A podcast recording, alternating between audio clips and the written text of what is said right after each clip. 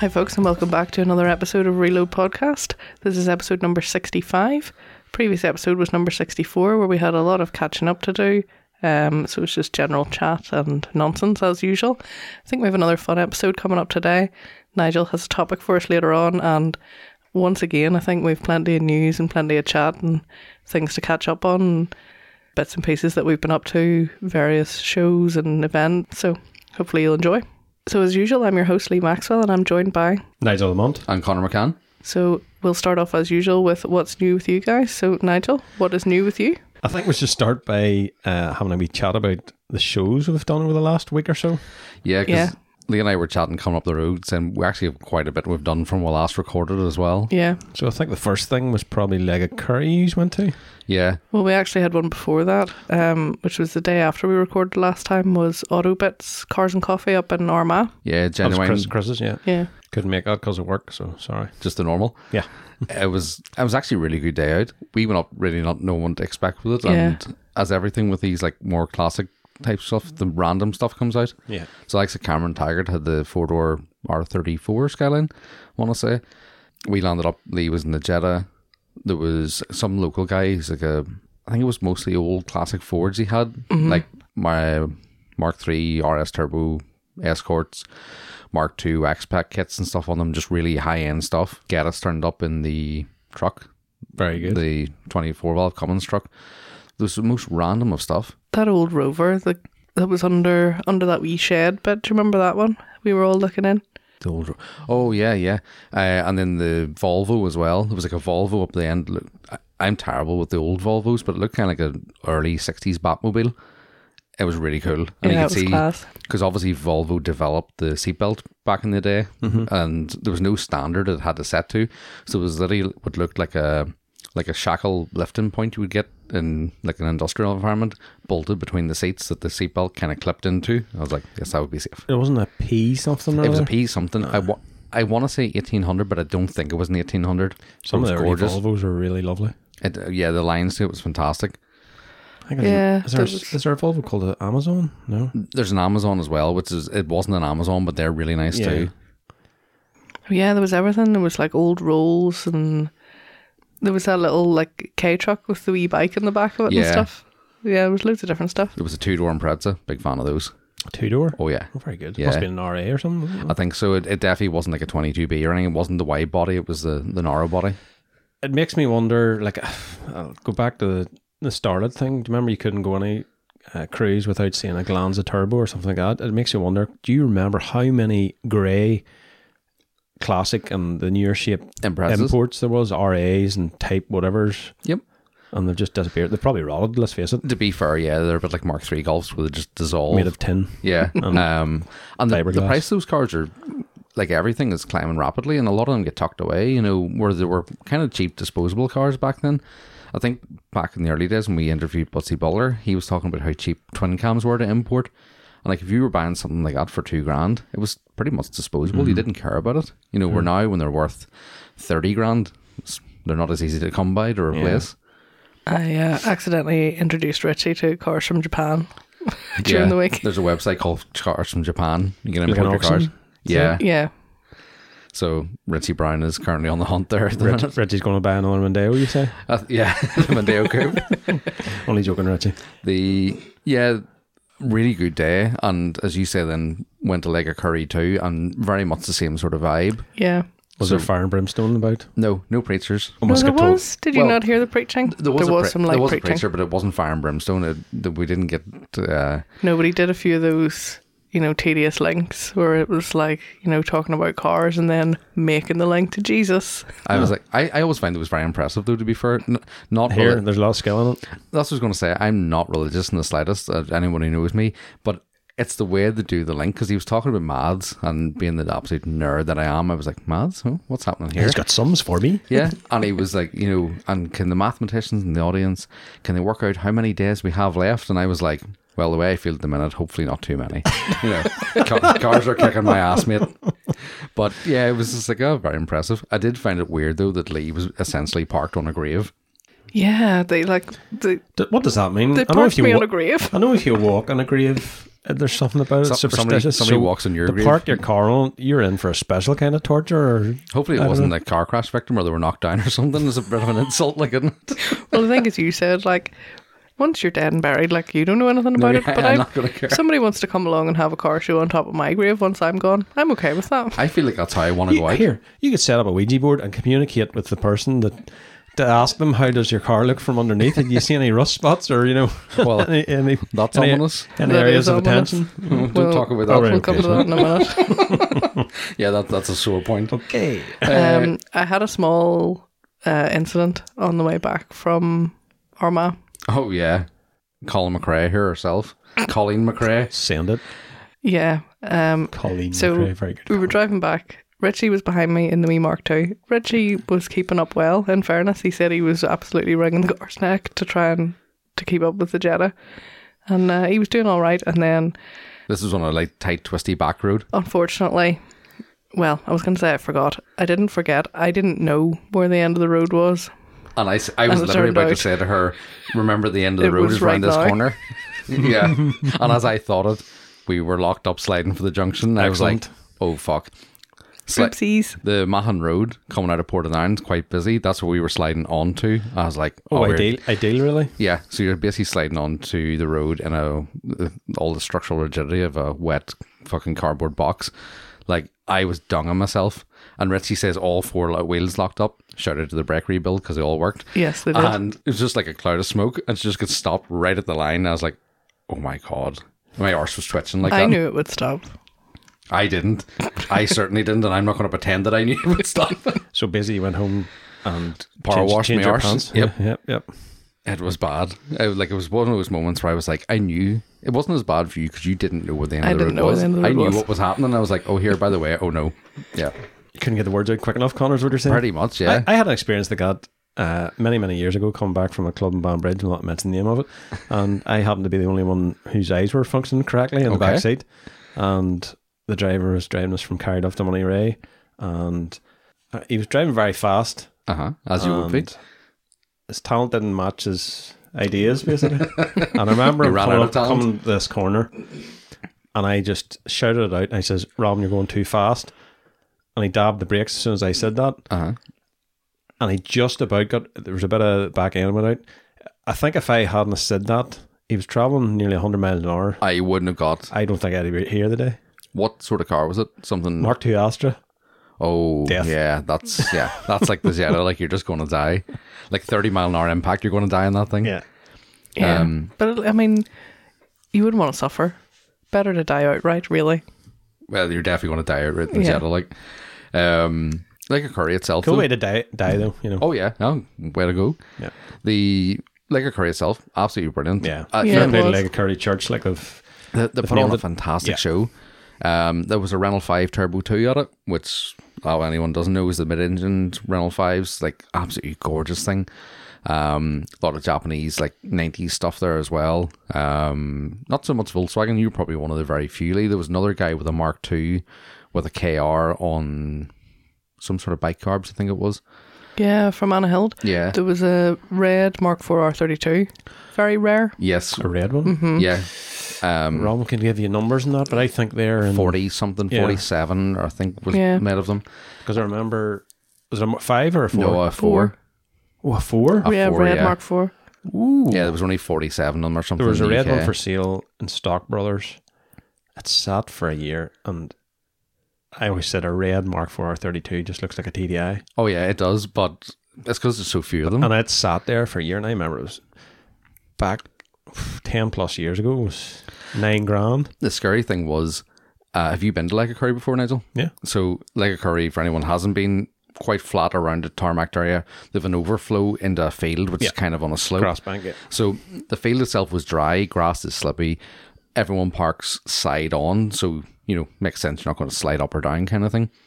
Someone left, there was an aerial nomad, which is like the off road version of the aerials, and someone tried to drive out and go rather than coming down they have an exit at the bottom of the hill. So rather than coming down the hill to it, they decided to go up the hill, started to slide sideways towards the quarter panel of the red Mark IV R thirty two, one of forty odd cars And I was standing watching it going, oh my God, oh my God. And like the guy who owned the car, we had been chatting to him, was standing beside the car as this was happening. And I could see his eyes. I was like, oh shit, this is bad. So they got him stopped. And then it went to take off again and started to slide. No, he started to reverse down the hill. And do, do you know Mark Scott with the Cavalier, the 4 before uh, Cavalier? Mook's been around for a long time. Oh, Mook. Yeah, he's had that so- car for years and he's had it back out again for the first time in quite a few years now. And it was sitting at the bottom of the hill and the guy was coming down towards it. And we were standing with Scotty going, Oh fuck, this is bad. And I was like, of the all the cars you're gonna hit in this place, like these are the two most weird, rare nineties, two thousands cars, and the guy's gonna wipe both of them out. It was so weird. And then it was the same thing. though. The, the entire field was empty. There was maybe three cars left in the field, and a guy on an M5 tried to leave and just couldn't get up the hill. And he wasn't like he was showboating or trying to slide around. He just was sitting spinning the wheels slowly. And I was like, just reverse down to the gate, which is like four foot behind you, and you can go out. Rolling, it was a weird setup. Crazy. But yeah, such a good wee show. Um, Good times. I would be worried that that's going to outgrow its venue. Yeah, it, it isn't It's a getting massive bigger and venue. bigger. Like, yeah. Yeah. So final show then, uh, myself and Robin from Studio Ten, show Studio Ten. We- Uh, we took a run down on the Saturday to Kilbrony. How did it go? Because it looked good. Um, well, I had planned to have the Mark One for that, but that's another story I'm going to talk about in Oh, a nice. short moment. Um, so I headed down and we got there about half 11, 12 o'clock. First time it's been on since pre-COVID, and it was packed. Two and a half thousand cars one show. That's ridiculous. Like, yeah, Yeah. that's a massive amount of cars, especially for Northern Ireland. it's I don't know what site s- the size the site is, but um, you stand at the top of the hill and it's just this sea of cars, and then towards the bottom you have a few classic tractors and lorries as well. Lots of traders, lots of catering, but the thing I particularly like about it is just yes, there's older stuff, but they're more and more now. I suppose we we are getting older. There's more and more of the 80s and 90s stuff. That freaks me out. And, Because, Kil- Yeah. and Kilbrony's just full of that sort of stuff. And Mhm. it's not put in, it's not categorized, you know, and oh, this is where the Vauxhall, it's all spread about. So it's just like you're walking down a room, go pointing at, oh, look at that, a Nova Sport, oh, look at that. You know, it's just yeah, fantastic. It's it's the variety of things you can go from something from the 30s and right beside it, you know, you have a Nova. That's cool. Yeah. Uh, some really cool cars there. There was uh, Kirsten Patterson had her Audi 50 there. Uh, Yes, I've seen that. Loads and loads of Mark 1, Mark 2 Escorts. A couple of Nova Sports and I spotted a lovely golf rally there that you don't see too much of these days as well. No, most of them's in America now. Yeah. So uh, if you ever get the chance to go to Kilbrony, it is absolutely fantastic. Well, that was that was the day that we had our our fun time with the Jetta. wasn't Yeah. it? So I had went into There's a work reason why we didn't make it to Kilbrony. or anything for the next few weeks. Mm.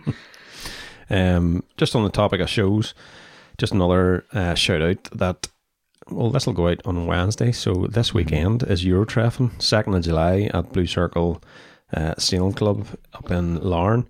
Uh, it's on from ten to four, basically an ideal site for a car show, and we'll have a bit of an announcement for this year.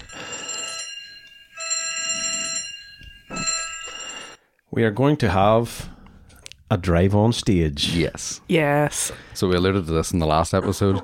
So uh, yeah, we're very pleased to announce that we're going to have a drive on stage similar to the one you may have seen at Edition 38 MIVW uh, Clean Fest. So, Euro Tripper, various European shows. so I think it's something we need to put in. Yeah. Uh, it's something we can't do at Titanic Dubs or Dubshed. Dubshed's just logistically a nightmare. So we think that Euro traveling is where we're going to do it. Yeah, I'll have a few people up, do Have a some few live people up, interviews. um, live interviews, yeah, and maybe we'll try a few things. It's something about entertainment as well for people throughout the day for the show, which is Absolutely. Yeah. So please come along. It's ten pound per person. It's uh, gates open at ten. Pr- Usually runs on to about four o'clock. There's loads of catering on this year. We'll have uh, special catering company in, not like last year. Um, Yeah. Who's doing? I think it's a hog roast. good. Oh, very good. Ooh, that'll be nice. So uh, I think we'll have an. Depending on whether we'll have an ice cream van. I think we've coffee van booked as well. A lot of big step ups from last year, then, which is Yeah, good. and we'll ha- have all your favorite traders there as well. So uh, hope you can make it. See you there. It sounds good. Lee, do you want to tell your tale of why we won't be going to any shows for the next wee while? Yeah. So last Saturday, we were planning to go to Kilbrony, but then you had to go into work. And then we says, "Do you know what? We'll uh, just do a bit of MOT prep on the Jetta. Because I've talked about before, I've booked this MOT date for October, but I'd need to try and get a cancellation, obviously, before that. So we says, right, we'll get it ready so that if we get a date at short notice, we're ready to go. So that was okay. And then I had got a date for the Sunday Yeah, which was the following day. which was the next day. And I was like, is it doable? Swap over the wheels and stuff. Yeah, it's probably doable to get it ready for tomorrow. As Lee was having that conversation with me, I opened the boot to lift all the stuff she carries for going to shows and stuff out of the boot and looked down. And what did I see past the boot floor? Daylight. My feet. Oh, lovely. Fantastic. so life boots me in the balls once again. Uh, I was just like, I, she was literally like, "Look, I can book this right now," you know, and I was like, "Yeah, brilliant." Opened the boot and went, "Oh, Oh. shit!" Don't Better book not. it. So this was an area we were aware of in that car. Did you get the exemption certificates the last few years, or did you have an MOT last year? I had an MOT last year because I only MOT'd it for Euro traffic last year. When I did the brakes underneath, everything I went through the car, everything looked hundred percent. When you open the boot lid where the latch panel is along the top was always pretty bad, so we knew we had to repair it. But the part where the boot floor meets into the rear panel, they're just two single skins. And I knew they were bad. We both knew. We looked at them last year and looked at it and went, We're going to have to do something about that at some stage, but it's okay for now. Yeah, I went, that looks a bit crusty. We'll not touch it for MOT. We'll let it be. If it fails, we'll fix it. If it doesn't, we'll get it repaired before we paint the car. Yeah. This year, that didn't work. So uh, it's actually separated. When I get into it, then someone has been there before because I pulled silicone out of it. I pulled, like, literally. There's wi- like bits of patches like pop riveted in and stuff. women's tights. Every I was like, what the fuck? So oddly, it's a real water drop where it is, where it just kicks the water up off the back wheels into it. And when I looked and seen somebody been there before, I was like, yeah, this is why you know there's something going on here, which is weird because the rest of the car's hundred percent. So Qos starting to look for panels. Obviously, a back panel for a Mark One Golf is available, and as is a front panel Jetta. No, can't get them. Oh, So jeepers. we looked England. You can get bits cut out of cars, blah blah blah. There was stuff online. It was like two hundred and fifty quid plus a hundred pound for delivery from England, that kind of thing. It wasn't even England, it was Lithuania or There was somewhere. one in Lithuania. There was one. The one in Lithuania was two hundred and fifty quid, and it was almost as bad as Lee's. shocking prices. Uh, oh, it was crazy. There was one in Italy. Couldn't get in contact with that guy. So we were like, we sort of thought to ourselves, if we could get even a full car, but what's the chances of getting a good full car? yeah. What did we get? Well, some of you may have seen on the Instagram stories that we uh, went on a little road trip yesterday with the trailer Yep. um, down to near Mullingar, and we came home with a good full car. Yep. So am I thinking there's going to be a resale? Nope. There's going to be a chopping session. All right. Okay. So it's a bit of a sin. This is a really good car. It's It's, a really nice car. It's a sunroof model an LX. So it's- LX. It's, in good order.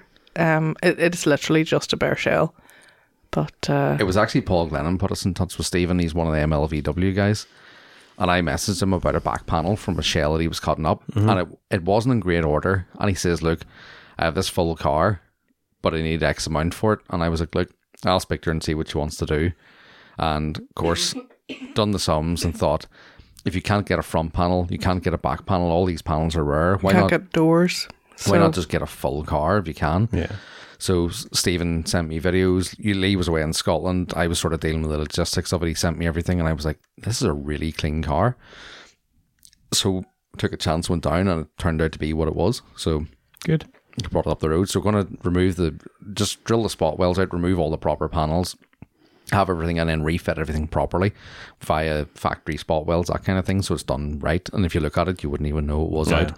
There's actually the Jetta boot floor is the exact same as a Mark One Golf, except there's like a 12 or 18 inch extension piece added in. All right. Okay. So it's literally the same floor with this extension piece. Mm-hmm. They don't make that either, of course. So, of course, we couldn't get it. So the it and the back panel and the donor car are absolutely fantastic. So Good. we're just going to drill the spot welds out and swap the arches over. So it's basically an ass transplant, Like Kardashian. pretty much. and it's big booty bitches.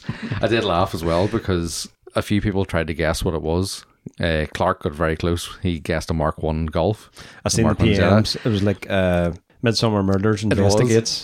uh, and then who else messes? It was actually Johnny Kern messes, and he goes, "I know that bald head anywhere." He named Stephen and was like, he named the car what color it was. He says, "Oh, please do something with it." I've been hoping he would put that back in the road for years. And I just messaged back saying, "I'm very sorry, Johnny. should You're not just- going to like this." you just sent him a picture of a grinder.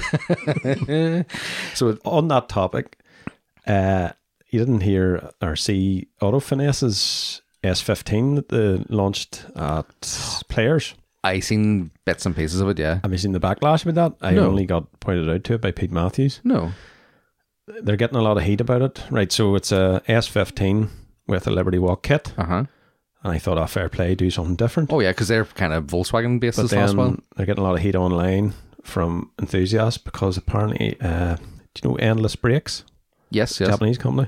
It was their ex car, Uh huh. like JDM Heritage. And they've basically And they've butchered cut- it. Yeah, Nice. so they're getting a bit of heat in that. Fair play, old finesse. Good man. Yeah, Good Yeah. lads. Here, if they bought it, they can do what they want with it. But as Pete says, like a lot of them cars that are drift down, they're They're destroyed. Bangers. Oh yeah, yeah. so don't get too precious, you know. No. So this thing, uh, to be fair to it, there's a good boot lid, good bonnet, uh, all the glass is there, the doors are good, quarter panels, front panel. I'm going to buy the uh, front strut tires out of it to extend mine and my Mark One shell when that happens around like 2050. Um, it's a really good car to have all the bits of the for front wings good on. They're not there. Which is pity. No, they, they wouldn't work for your car anyway because they're a Jetta. Oh right, no. Yeah, so- Uh, square bits. But that's the problem. The Jetta stuff's that rare. It's good to have. So uh, what we'll do is just pick the whole car apart essentially and just store everything away. Cool. So that's the plan So if anybody wants a sunroof, Mark One Shadow roof skin, hit me up because Lee doesn't need it. because I don't want it. he pointed out because I'd said to Lee, I was like, at least you'll have a roof skin if anything ever happened. And he was like, oh yeah, this is head or a slap. You know, there's the sunroof model, and we're like, oh balls. Very good. So, yeah, Ti- that- timeline on that the next few weeks good. because Well, we're going to roll hard on the fif- the 15th of August, so it's got to be Excellent. ready Nothing by about then. Pressure. Which you also- work well under pressure, Connor. I do, and this also brings me into the other thing was people keep asking how's the garage build. The garage build is not how's it going or anything because it's on hold at the minute Yeah. because of this. So uh, Ricky kindly come down to give me a bit of advice and was going to let me work with him and doing bits and pieces, and he's offered just to do the whole thing, and I was like. Richard, here you go. Go for it, mate, because I don't have time anymore. Very good. Very so, good. shout out So- to Ricky for coming to help us too. Sadly, no Jetta for Euro Treffin, Wah, wah, Yep. wah. no Jetta for Vaggi, Yep, probably no Jetta for Old School New School. yep. Well, Boo. that'll roll nicely into my topic then. Another Mark One Sad tragedy. Mark One tragedies. Oh, So I had planned to get the Mark One down to Kilbrony. Alas, a big fail. So um, I was bringing it back from the yard to the house on the Tuesday. MOT was Wednesday morning, and as I drove down the road, I noticed it was very sluggish and the brakes were nearly non-existent. I just thought, ah, Mark One life, oh, yep. and Sorry, just to interrupt you. On that topic, people think, how would you not notice that? When you come from driving a very modern car to something that's 30, 40 year old, you just accept that the brakes are shit. You know, you don't know unless you're driving it every day. Sorry, go ahead. Uh, I don't remember the brakes being that bad. And then when I got to the house, you know the way a car would roll and roll freely. It was kind of rolling freely, but not as it should have. You know when you depress the clutch. Yeah. So I went right. There's something wrong with the brakes here. Got in the, into the house and went straight to the f- front right brake and put my hand to it, roasting hot. Oh, Went to nice. the other one. It was nice and cool. I just went right. There's a caliper seized here, and uh, so MOT was next day. No chance. And I noticed about a a misfire, and we got that sorted through the carb and all the rest of it. And then I noticed hissing coming from the radiator. Mm-hmm. So I've been talking to Andy about it, and we reckon the head needs replaced. It's, it's pressurized. Oh, lovely. So um, I plan to take it up to Andy's and just park in the corner someday. And Hopefully, uh, he takes pity on you and works on it. no, well, Andy's going out on his own next month, so I've said to Oh, him, and excellent. he, and he seems to be up for it, that we're going to, you know, I'll go in the corner and I, he'll sort of point things for me to do, and I go, yes, Andy, and he'll sort of guide me as I do it. Nice. Um, I It'd be good to just- get your hands dirty with that yeah, stuff too. it's good to learn stuff like that, and I have to fit a new clutch anyway because I forgot how ridiculous the clutch was, and I bought the clutch for it last year. That's right, on Autodoc So- years ago. I do a head refresh and a clutch, but I'll never have it out this year, which is a shame. But um, Here, you're moving towards the right direction anyway. though. yeah, so I'll do that next uh, over the summer, stroke winter. There's no rush. Yeah, that's a bit like Lee. You weren't expecting to be doing that this year. No. So I was on Tuesday night. I was basically on auto dock, seeing what parts I you needed. can get. Do you think the head's salvageable? You know, is it just need a bit of a I check flip, over? I flip and hope so because I don't know where I'm going to get a 1300 head from. Is it a mechanical head? Is it? Is it mechanical head? Yes, it is because the pump, uh, fuel pump runs. We on might it. be able to work something off you. I might know. Hmm. Okay. some- Might know a guy. um. Oh, just as well on the topic of us sneaking around and trying to be like silly YouTubers and blanking out what the car was on the trailer. uh, we actually got spotted on the way home. So Declan Murray, remember Declan brought us the drinks at Oh, yes, LDW? absolutely. Sure, he Declan. texts me. He says, "I just realised that was you guys on the side of the road. We stopped to double check the straps coming up the road, and he said he'd seen the seen the the pickup on the side of the G or the trailer and was like, all right, whatever. And then got home, seen my Instagram story, and was like, oh shit, that was those guys. so yeah, he said he would have stopped otherwise. Yeah, so you, you can't sneak around in Ireland apparently. No, you can't go anywhere. Somebody will see you. Also, on the topic of players you mentioned earlier, I feel like us three were the only people that weren't a players. Oh, aye. Yeah. I I was, down, Uh, so. absolutely gutted when I was seeing it. Yeah, um, it looked absolutely amazing. And shout out to Jamie Hill as well because he got the money going. Yep. He sent me a few videos of it driving, the induction noise, and then the straight cock gearbox. I was like, that is ridiculously cool. They, they Yeah. seem, they seemed to hire out Hugh Hefner's mansion while they were there. I noticed that. Yeah, I thought that was Connor Roll's summer house Probably was. in the no, it's smoking Clifford's, jacket. that's Clifford's summer house. Yeah, it looked like a good weekend for those guys, and there's a whole ball of people over. yeah. Yeah, so we'll have to do that. Well, let's say we would have been there only for doing roll hard this year for a change. Yeah. Um, any other news? I I have one more thing that for it. I want to talk about, but you guys, you got to keep it on the down low. Oh yes, So, listeners, I'm telling you this in confidence. Keep it to Don't yourself. think too many people really know about this. Scotland is really pretty. no. I don't think anybody knows this. I don't think people It's Mm-hmm. not. realize. really. No. So I We was should do a over- road run around there. yeah, someone should. I was in Scotland this week with work. Um, so I went over on the boat, brought the good superb. Basically, was driving around the Highlands, and it is class. Unreal. She rang me and was like, "You want to see this place? It's absolutely amazing." Whereabouts were you? Northwest or the man, middle of the Highlands? Kind of the middle. I did Aberdeen, Dundee, and Inverness. Did you go through the middle of the Highlands to get to Aberdeen? Yeah. Even even the road down uh, Loughney, up, I think it's Oban, Fort William. That's a Yeah. lovely road too. It's court, yeah. It's unreal. I've I've been to Aberdeen before. I've never been as far north as Inverness. And then when I was going Inverness down to Aberdeen, I drove down like Elgin down Yeah. that way. Just stunning. Like we done a I think I was about fifteen at the time. Uh, me, my dad, sister, brother took my dad had a Mark II Golf GTI at the time. Done a, a week long tour of the Highlands in a Mark II GTI. With five views in it and Four all your ge- gear. Mark was in America and, Ah, and I'll never forget the scenery. Like it's just Yeah. unreal. that's a lot of people and a lot of stuff stuffed into a Mark II Golf. Eh, not too bad. people just put up with things back then, didn't they? Yeah. it's a holiday. Let's go. so yeah, um have to get back over there sometime and do a bit more touring around. Oh, definitely. I love Scotland. Sure, remember we done Clean Fest last year? And even though most of the time you're spending on the motorway, even what you're getting to see off it is class. Like, Yeah. Yeah, the only bollocks is the whole flipping country is full of average speed cameras. I know. Vomit. Yeah. I think that's something we take for granted here that we don't have. Gets worse Yeah. down in England. At the, oh, Oh, England. Every- England every is town just far has- worse. And back roads as well. You get like the speed cameras on them. But uh, yeah, the only other bit, you know, when you come off the boat and you're driving up the coast there, like Garvin Yeah. along that way. Over, Well, to, over to the left is Nipple Island. Nipple Nipple- Island. Elsa Craig, I think it's called. Oh, yes. Ah, yeah. The They call it puffins Nipple on it. Island. Nipple Island. um, well, we discovered on the way back from Cleanfest last year that there's some uh, questionable sections of that road where your subframe smacks off the ground Oh, in uh, the dark. James Crew.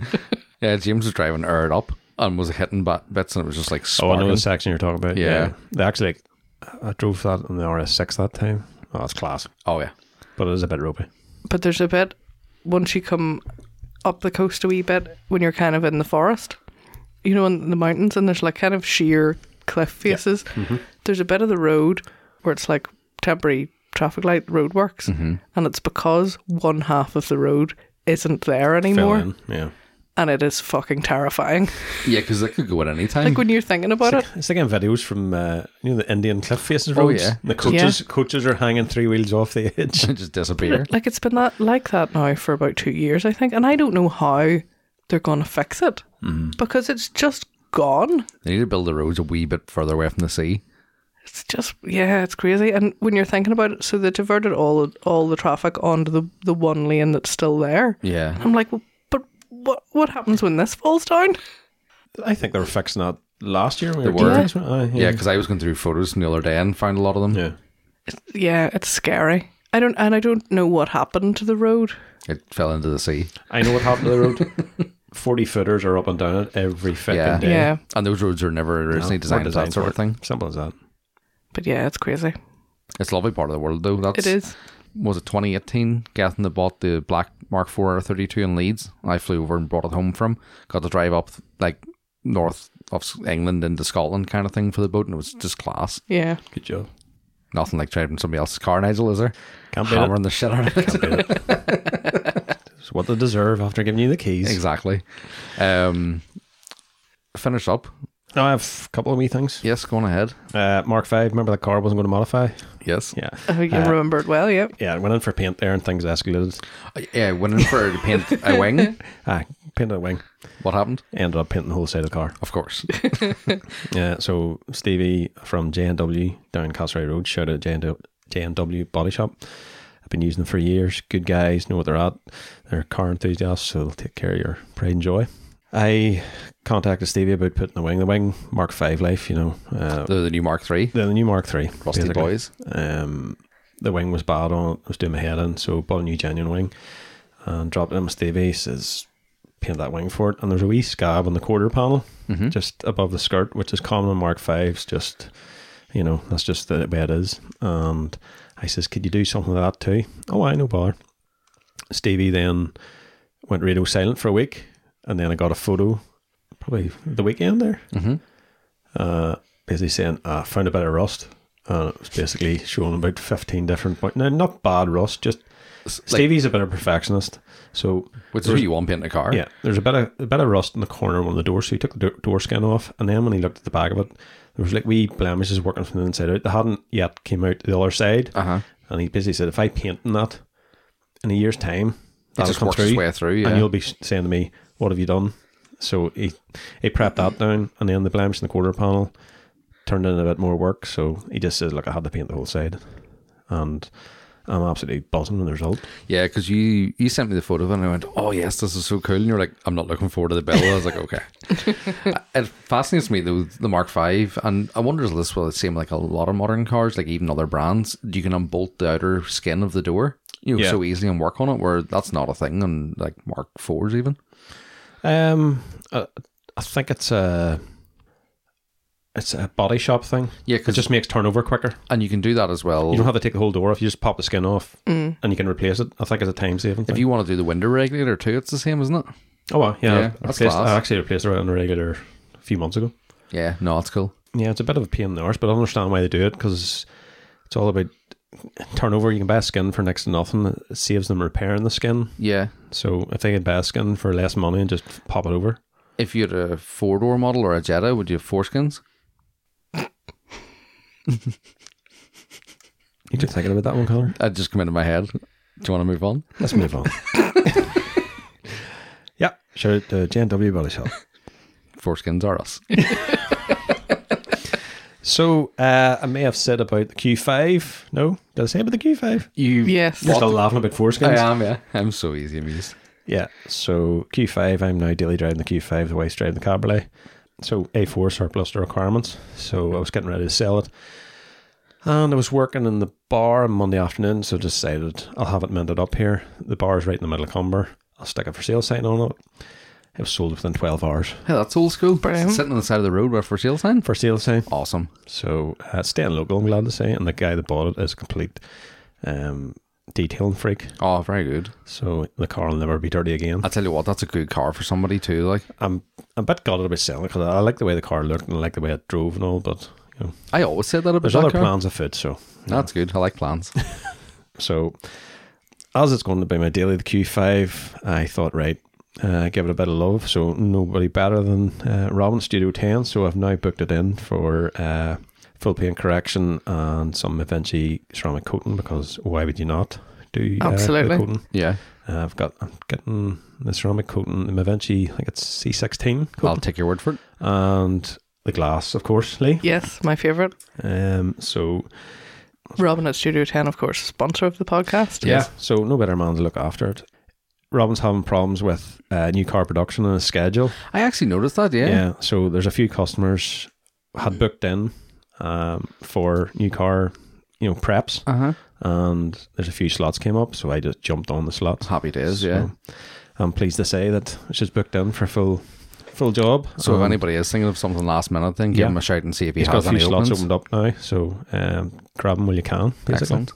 It's funny we talk about a lot about you know like new car production and the way it's held up and what knock on effect, and that's something I never really thought of. Is like those people that like the Studio Ten, they have part of their job is obviously Uh-huh. prepping new cars, and if they don't turn up, obviously they don't get the trade. It's Mm. weird. Yeah, Yeah, it's a bit about messing about with them. So I'm glad to say it. Well, it worked out for me anyway. yeah, that worked out very well. But uh, no, uh, if you need uh, anything from Robin Studio 10, you can message him, email him. Uh, his page is on Facebook, Studio 10 Detailing, or on Instagram. Yeah. Shout out. Shall we move on to news news then? Yes, news, news indeed. News, news. Um, well, I'll be ignorant and just jump in. You go So- for it. So first one isn't so much news, more just what's happening at the minute. And Goodwood Festival of Speed is on today. Is the main day? It It's sure is. Sunday. Um, I would like to say a callback to some, one of my news topics from the last episode, Uh huh. which was the 1,000 horsepower Navara Yes. that we had talked about. And Shane, one of our listeners, I Shane believe, Dugan, yeah. Oh, is over at Goodwood this weekend. Oh, Very good. And he had sent us a picture Oh, of yes, I've seen it on Instagram. the truck. Yeah. And I was like, oh my Class. God, I want to see that so much. So that was cool. yeah, it'd be interesting to see if they do a run up the hill on it. It'd be cool. As long as they Um, have the smoke bombs, like in that picture. Just run somebody running behind it. Yeah, just going, woo. Um, have you guys seen anything from it or anything that's happening in the practicing? well, I was actually, that's part of my YouTubes, Oh right. uh, basically watching the speed runs. Oh yeah. Well, Uh, allow so- me to destroy your YouTube section. That's all right. I'll just I'll Oh, chime in with it here. Then. Yeah, yeah. Um, so it was actually Andy Hawthorne, one of our listeners, messaged me. He's over too, and he was telling me there was a McMurdy Sperling. I hope I'm saying that right. Was an EV car. Oh, my goodness. Ridiculous. Uh, so it's currently set This is the second. fan thing. Yes. Yeah. So it's it's an EV fan car, and the Dual fan. motors in the rear and a fan to keep the downforce or something. Yeah, so obviously with look, we had fan cars before in F one. The is it T fifty, the Yes, that's right. as a fan car, but this actually creates downforce from a standstill. So the fan runs as the car sits still. It actually looks like he's doing a burnout the whole way up the run. It does. It's Because I was, I was going, is that doing burnouts because there's so much power? Well- and then when they explained the fan thing, you realise that's just dirt. they haven't released a lot of specs in this thing. So Who who is McMurdy Motorsport? that's what I when I looked into it. Right, it's a guy called David McMurdy. He's a guy from Southern Ireland. He's an eighty-two-year-old billionaire who started this company like five years ago to build this supercar. that's so UK Yeah. stroke Ireland. Yeah, I was like, Feck it, I'll do it Do you know myself. what I'm about? I'm a multi-billionaire. I'll probably be dead in the next ten or fifteen years. Let's build something cool. There's a fella. There's a fella on YouTube. I think it's Damien McGuire. He basically cracked the, the programming for Tesla. Oh right. Oh, as this guy does the um. So if you The read the Reddit- motherboards and yeah, all, yeah, yeah. There's a guy in uh, Revival had a guy on had a E30 convertible, and he was using his stuff. 'cause- Yes, that's right. and That's he- how I got onto him. Yeah, when he mentioned, it, I looked. I was like, that guy's He's in the working out of South. this old farmyard. like a shed. Yeah. Yeah. So yeah, it's a really cool car. The- Your guy David has been involved in the automotive industry from most of his career, kind of thing. You think he worked with Rolls Royce and the likes, but they haven't released like power. They reckon they haven't released power and they haven't released weight, but they reckon it's going to be one horsepower per kilogram essentially, and under a thousand kilos. Uh, it creates two thousand, well, two ton of downforce from a standstill. It's absolutely insane Did it beat the ADR? it- Eh, on the Not practice yet. run, it's the second fastest thing it's ever run. Uh, the IDR is thirty. Uh, was it thirty nine point nine? But the this thing, ADR was big. This looks the size of a shoe. this thing is like, do you know like the like the you talked earlier Lee, about the K cars, like Mm-hmm. the S six sixty Hondas and that sort of thing. They're that kind of size. Um, it ran for forty one point two seconds in the practice, and guy Max Chillen, who's the driver, reckons that he wasn't even He's pushing it. Also a cool name. Excellent. Sounds just laid What's your back. name? Max. Yeah. Johnson. No, when Homer Simpson changed his name to Max Power, should have been this. The name you want to touch, But you but you must mustn't not touch. touch. Um, I think I heard it went up the hill at 100. uh, Peak speed was 142. It- that's insane. So it's the way it launched. yeah, so it, I had a rough spec there. It was like uh, one and a half seconds, not to sixty, and it sounds evil. Like we talked to you know about like we talked before about EVs and things and what they do or don't do or how they make you feel. Very and Star sound- Warsy. This thing sounds like you know, like that motor word, just like a wee. It's an angry, angry blender. Yeah, and it but it looks so fucking fast. Yeah. Um, it sort of looks like a mini Valkyrie. It does. So today, obviously, we're recording this in a few hours' time. The shootout starts at three o'clock, so Lee and I's going home to watch it and see what what happens. Um, did you see the Ford Supervan? That's one of the things I was going to mention. Uh, 2000 brake horsepower yoke. Yeah, have you seen it, Lee? So it's based on the E It is. Transit Connect. Um, so yeah, over For over the, the, for years, the younger people, there's Ford have done this before Yeah. with Cosworth engines in them, and I actually remember being at Seacat in Portadown one Tuesday night back in the debauchery days when I was running around with Lee in the early days of our relationship. It wasn't Seacat in Portadown. No, this was Seacat. Not in Portadown, though. Did I say Portadown? Yep. Did I Yeah, say he Portadown? did, he did. Belfast. Shut up, Lee. I think you meant running about in Seacat and Portadown. Is that No, what I you actually meant? Belfast. Seacat and Belfast. Um, but basically, there was Get this. much floating there, Lee, is there? Nope. and uh, this silver transit come out. And for anyone who was there before, you used to drive out to the two narrow ways and then turn right to go back out. And it launched and like literally just threw itself sideways. And I was standing going, what the fuck is in that? And somebody said, yeah, it's like a Cosworth rear wheel drive conversion and a transit. I was like, oh, cool. But this has been done by Ford for years and years. But obviously, being EV, it's way over the top of the technology. You said, Nigel, it's 2,000 horsepower, um, 1,300 foot pound of torque. It weighs two ton and it moves like it's on rails. Like it, It's on the eerie. It's eerie how it moves. Just weird. something that size and those dimensions shouldn't move the way that thing Yeah. moves. It's so cool. So obviously, well, this is your YouTube section I've intruded on, but look those up because you'll see loads of it. Well, one of my personal favorites in the the, the highlights from the weekend was the 190 DTM going up. I showed that to Stefan. Did you see The it? Lee? noise out of it is just mental. when he launches, I showed it to Stefan because he's Mr. Mark, and it launches and it just like squirms off the line. I was like, and but Stefan said, and he was right, your man wasn't that sure footed in it. You know, he was locking up coming into corners and stuff, and I was like, this man's like in the 11 tenths here. Like, Sounds like a man that's drove modern cars. All his he life. does. yeah, so that's that's my first bit of news there. Also, in the runs, uh, there's the MP4 McLaren F1 car going up. Didn't see it. Uh, nice to see it out. And then James Dean, all the drift guys were out, I did actually see that, just going mental. but it's showboating. Um, there was a wee Suzuki Swift sponsored by Rich Energy. I don't know what it was running. It was doing donuts and all. It was pretty cool. Right? I haven't seen that. Uh, and then Travis Pepperoni was out. That's right. Yeah. he was out in the Subaru Hoonigan machine. 'Cause He done an insane time last year as well, didn't he? I think he won his category. Some really cool stuff. Uh, you go on to, I think it's just Goodwood Revival YouTube channel, and they're just throughout the year they're putting out content, but particularly this week it's just absolutely fascinating. It's the '90s BTCC cars I want to see. Yeah. Yeah, The the Green Laguna. I'm the hoping Nescafe for some one. more uh, rapid unscheduled disassembly. Oh, yeah. It's always fun to watch. Yeah, some of those big American cars had something just you didn't see explode. the, you didn't see Integrale bend it. No, Oh. No, There was a group, No. group A and a Grally, and it's weird. I think the steering snapped or something. He was going down a straight and just veered off on the grass and straight into a round bale. I didn't look like the driver. It Aye, wasn't as if he lost it. It just slowly veered. yeah. strange. Oh, dear. Nice. But sad, sad times. Someone's getting a bill. Yeah, something like that. Some museum somewhere, probably. Wee bit of news I have seen this week, and it's basically.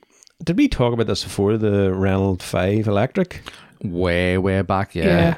So the release this week was that they're going to release it in 2024. So it is actually going to happen then. So it's replacing the Zoe E fi- uh, EV. Um, looks absolutely class. Just cues, throwback designs to the old Renault 5. Just show you a wee picture of it there. Yeah, we'll put this up in Instagram stories.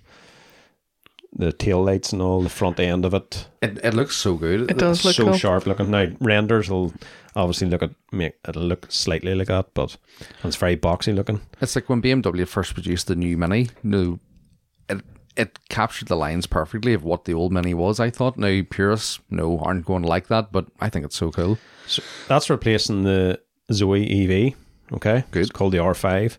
And Renault are basically saying we're going to make electric cars affordable. It's going to start at £17,000. That's that's cheap for Canal. Yeah. yeah. Um, range of 250 miles. I think it's got a 50 or 60 kilowatt battery, so it'll be nippy enough. If they can make them for 20 grand, They're gonna they sell. will fly out. Yeah. Uh, exciting news then is Alpina have already Their version of it. their version of it, and it's going to have, it's rumored to have the Megane 215 brake engine. Oh shit, right? So that is quite exciting. That's going to be the modern day Renault 5 Turbo then. yeah. Someone needs to stick one in the back of it now then. Yeah.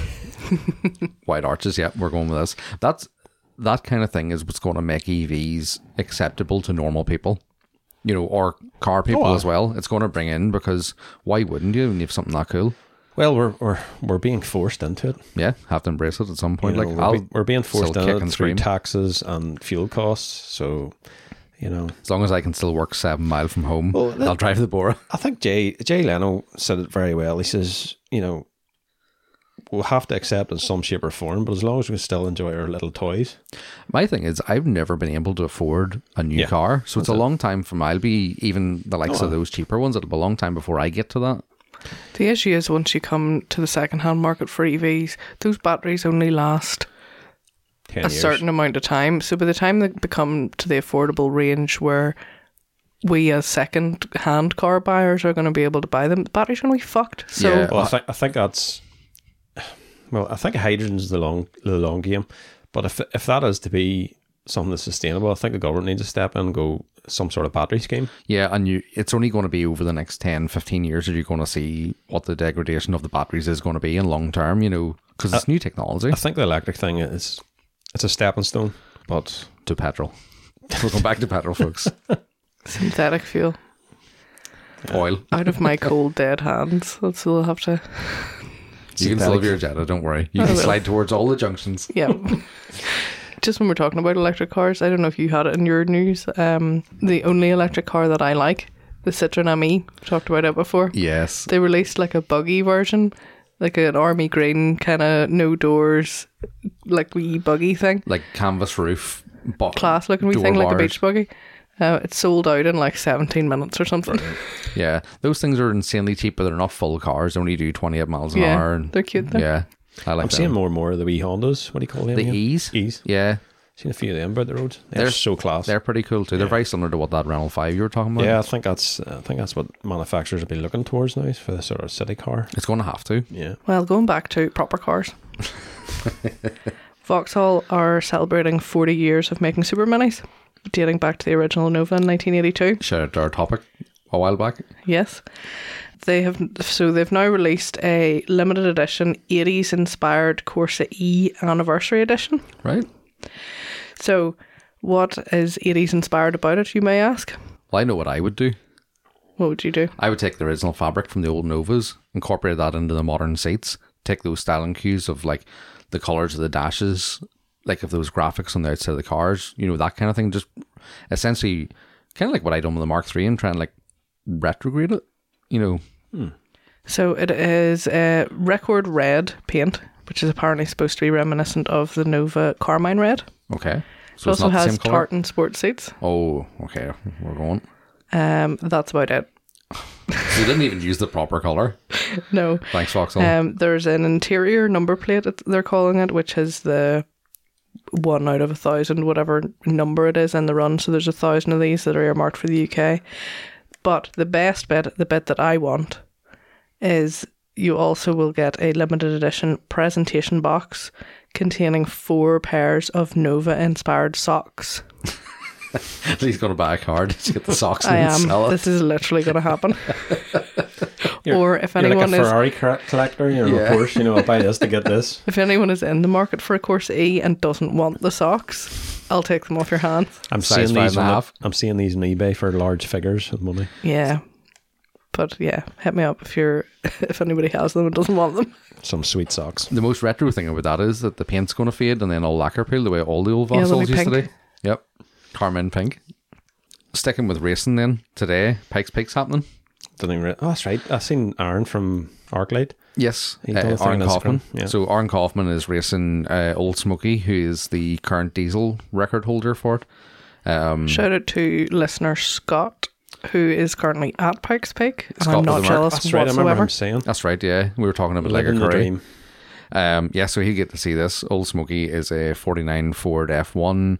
It's 460, sorry, 1460 horsepower and 2100 foot pound of torque. 2100. The most uh, impressive Pray for part the of it. drive shafts. So it's uh, 6.7 commons, blah, blah, blah, America everywhere. Uh, it's a twin turbo. Screaming eagles all over the place. So the turbos produce 4 point, sorry, 7.3 bar, which is 105 psi. Is that all? Imagine the pressure the head studs are under. I go into Well- the wee mechanical thing of that and go, that's a lot of, that's like Speaking a, a of- bomb waiting They were to go nearly off. as much under as much pressure as your pants when the jet locked up. at The Exactly, junction. yeah. Um, I see Kenny from the block wrecked the Porsche. yeah, so Ah. dropped a valve on the practice runs. So Kabam. very surprised they didn't have a spare engine. Mm. Usually, a lot of those teams will. They flew, um, they flew a Porsche engineer out to try and sort it, but I mean, once It you drop was a a valve, goner. it's gonna be bad in there. Um, I don't know if Porsche developed that car with them or not. You know, it's weird that they flew a Porsche engineer out, kind of thing. Well, there must have been some tie up with. Yeah, but bad times for him. But as they say, that's racing. You're Is it saying though, 1400 horsepower or something, that Porsche? it's supposed to be yes. The was it the Huna Pegasus? It was like Pegasus, only a pig because it's, It's pink. like the pig, the pink, what do you call Was it a pink pig or something? There was Yeah. one of the Porsches was, The, yeah, it was it's the kind pink of a with the- throwback to that. the graphics over it. I'm just thinking of Percy Pigs right now. Percy I'm, Pig. I'm hungry. Shout out to Marks and Spencers.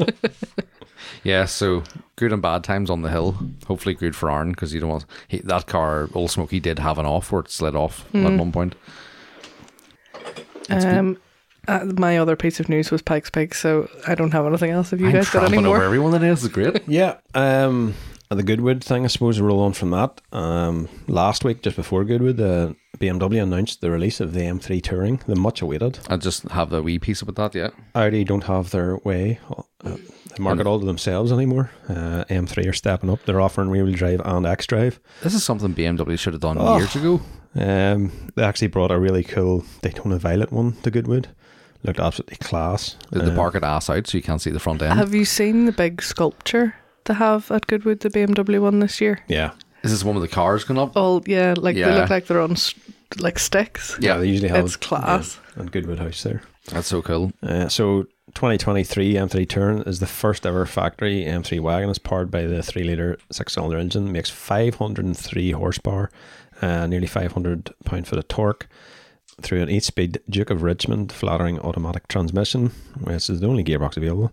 Not to 60 in 3.6 seconds and a top speed of 174. I would say with a map, you could uh, make them numbers go up and down. And make the gearbox shit itself. Yeah. Uh, not for sale in America. Mm-hmm. Oh really? Ha surprised ha. that the I mean, Yanks- oh, Only be sold in Europe and Australia. I'm surprised at that now. Yeah. That's probably a crash regulation thing. Um, Who knows? I'm not a big fan of that new M3 M4 shape. Not that BMW are going to worry because they never lose the sale that I don't have the money for. But I love the shape before that. It was like Adam McPeak's shape. I'm not good with BMW numbers after the E92. Mm-hmm. I think it was an F90. To me, they should have done the estate in that because that's a gorgeous. It's a far nicer front yeah, end. they're nice. And even Those new ones with the big stupid grills look beautiful from the side. oh yeah, They're great. really really nice, but it's just that front I can't. end And I I can't. can't get on with. I've seen quite a few people saying that I'm it's warming grown on to them. it slowly. I can't do it. Uh, I think the darker colours work better because it hides it better. do you remember? There's a they do Yes. a really nice like dark teal, like a really dark turquoise in It it, is and nice. it is really nice. Do you remember? Was it last year we did the topic about cars that cars that never were basically, and it was like development cars and production cars that were built as like development mules. Nigel, you talked about the was it the M5 pickup, the older M5 Yes. pickup, and one of them was the E E46 M3 Estate, mm-hmm. and that's a car. A few people have built those out of E46 normal estates. To me, that would have been the ultimate, you know, against like the early 2000s RS4s and that kind of thing. They should have been doing this 20 years ago. Yeah. And now they're finally listening. My other bit of news, and um, you- Nigel, you might have a bit about this, is the ProDrive and Prezza. Have you seen this? Yeah. So this last few years, there's been a lot of six-figure retro mod cars, and the Impreza, the early Impreza, is joining them. So ProDrive are building the P25. It's a modernized 22B Impreza, and they're doing 25 models of them, sold out. I think they were launched and sold on the same day. Yeah, pretty much. I think that five pre-sold, and then when they launched the remaining ones, they just went Five hundred and twenty-five thousand pounds, uh, four hundred and yeah, it's four sixty plus VAT. and Um, there's a strong rumor that KG, KG Motorsport in Northern Ireland bought one. Yes, and you know that there was parts from Ireland put onto that car as well. So there's a composite crowd out Galway direction. Um, I followed them on Instagram for a good few years now. They do a lot of reproduction, uh, Kevlar and carbon fiber, like replica, like from the original molds for like WRC cars and stuff like that. They're doing a lot of the build of this for the body panels. So basically, Stefan shells, the whole shells are dipped back to bare metal. Re- Any repairs done, Stefan shells, composite parts. I think there's a thousand man hours in the shell alone. Um, adjustable throttle maps. They're using a more modern two and a half liter flat boxer engine. Oddly, they're going drive by uh, drive by wire, but they're also doing clutch by wire, which I've never heard of. Like especially on like a road car, you imagine the feel would be kind of weird.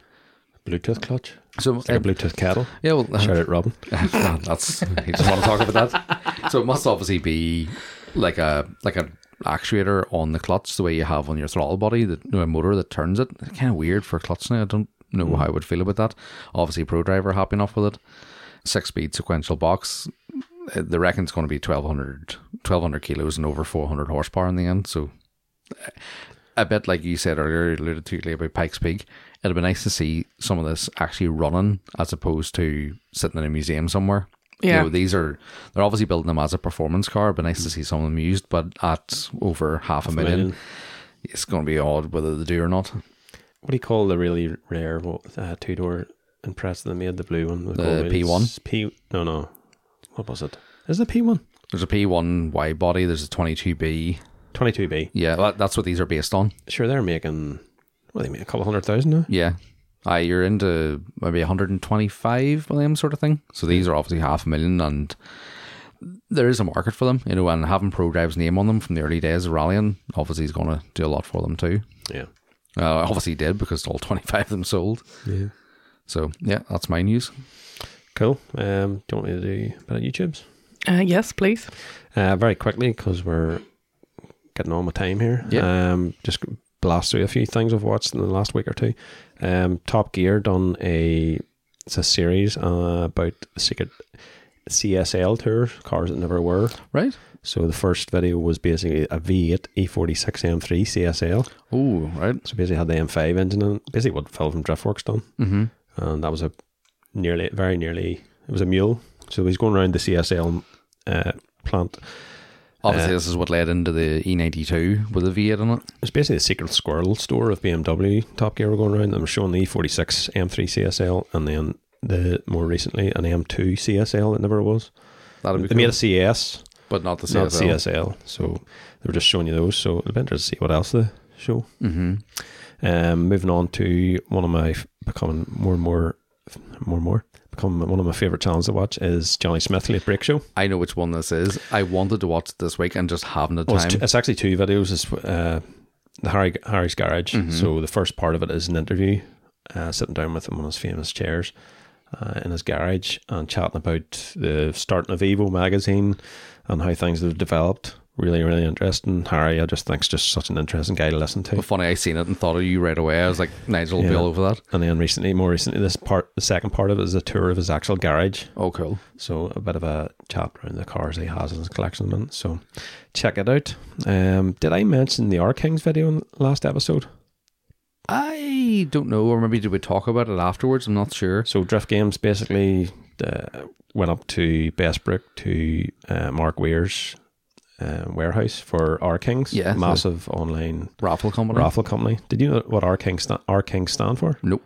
Raffle Kings, because that's how they started. Ah. Remember the one to fifty raffles? Ah, yeah. That's how they started. Like on Facebook kind of thing. Yeah. So they evolved into one of the biggest uh, giveaway things. I think they're second biggest in the UK, apart from BOB, whatever. They're BOTB. bigger than Dream Car Giveaway, are they? well, I think they're, They're not up far there. away. That's impressive. Um, going around his collection, and it's just insane.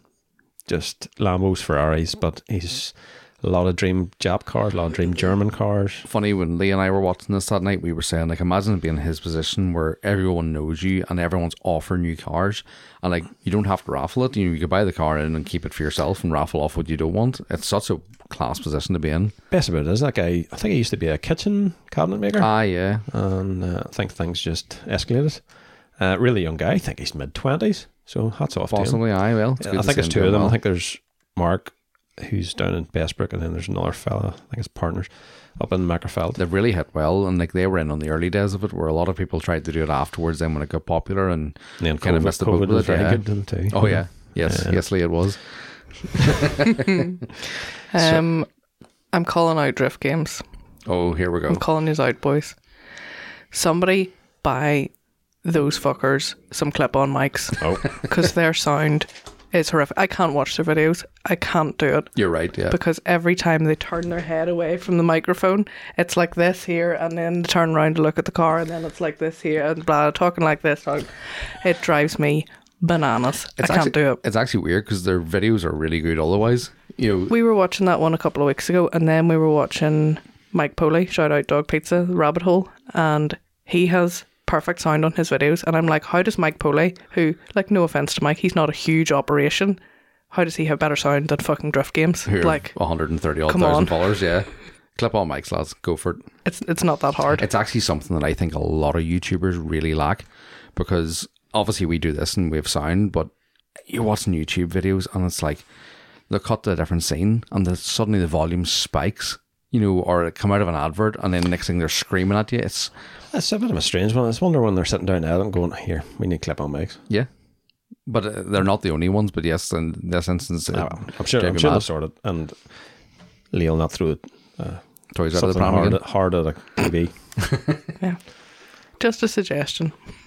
just on that interruption then uh the one youtube i have this time is db dailies guys so dahi's gone around basically on their show going around each of the cars individually if you've seen it and interviews a few people as he meets going around it's actually really good because like basically what drift games done at dubshed was a walk around of what cars were there and a quick chat with people which is pretty cool so i've seen the first ha- the first part one but i haven't seen part two yet so hopefully it's good if it's terrible don't take my recommendation I'm, sure, it it's won't good. be. Yeah. Want to head, Nigel? Oh, So- did you finish up? Shall we move on then to our main topic, Yeah. Yeah. which I think Nigel has for us this this fine afternoon? Excellent.